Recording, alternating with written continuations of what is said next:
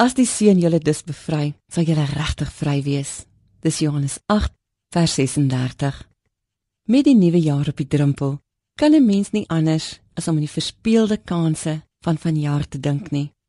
Samson is so Ou Testamentiese karakter wat 'n voorbeeld is van iemand wat wonderlike geleenthede gehad het, maar nie die meeste daarvan gemaak het nie. Alles het in sy guns getel. 'n Engel het sy geboorte aangekondig en gesê dat hy bestem was om sy volk van hul aardsvyande, die Filistyne te verlos. As jong man was hy buitengewoon sterk, dapper en aantreklik. In plaas daarvan om sy volk teen die Filistyne te lei, het Samson egter met 'n Filistynse vrou gaan trou. Sy het hom al by die huweliksonthaal bedrieg en toe hy dit agterkom, was hy so kwaad dat hy 30 Filistyne gaan doodslaan het en sonder vrou daar weg is. Toe hy sy vrou 'n jaar later opsoek, vind hy uit sy is intussen met iemand anders getroud en toe verloor hy sy meer en hy saai verwoesting onder die Filistyne se koring en olyfbome. Die Filistyne neem wraak deur die vrou en haar skoonpa te verbrand, waarop Samson weer antwoord deur daardie Filistyne dood te maak, net om ruk later weer deur 'n Filistynse vrou verlei te word. In so 'n mate dat hy haar vertel wat die bron van sy buitengewone krag is.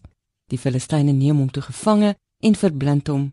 Samson was toegerus om verskil te maak vir Israel, maar hy het sy kanse verspeel.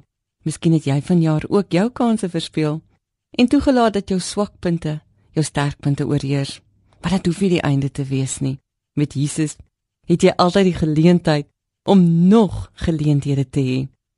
Leer uit jou foute en neem jou spyt daaroor na Jesus. Vra om vergifnis met ware berou. Los dit aan die voete van die kruis en stap weg van jou verlede. Bid ook dat jy insig in jou tekortkominge kan kry sodat jy daaraan kan werk. Kom ons bid saam. Vader, ek is moeg om kansse by my te laat verbygaan omdat my tekortkominge my terughou. Werk asseblief in my hart, Heer, dat ek insig kry oor wat my terughou en dat ek aan U kan toevertrou om te verander. Amen.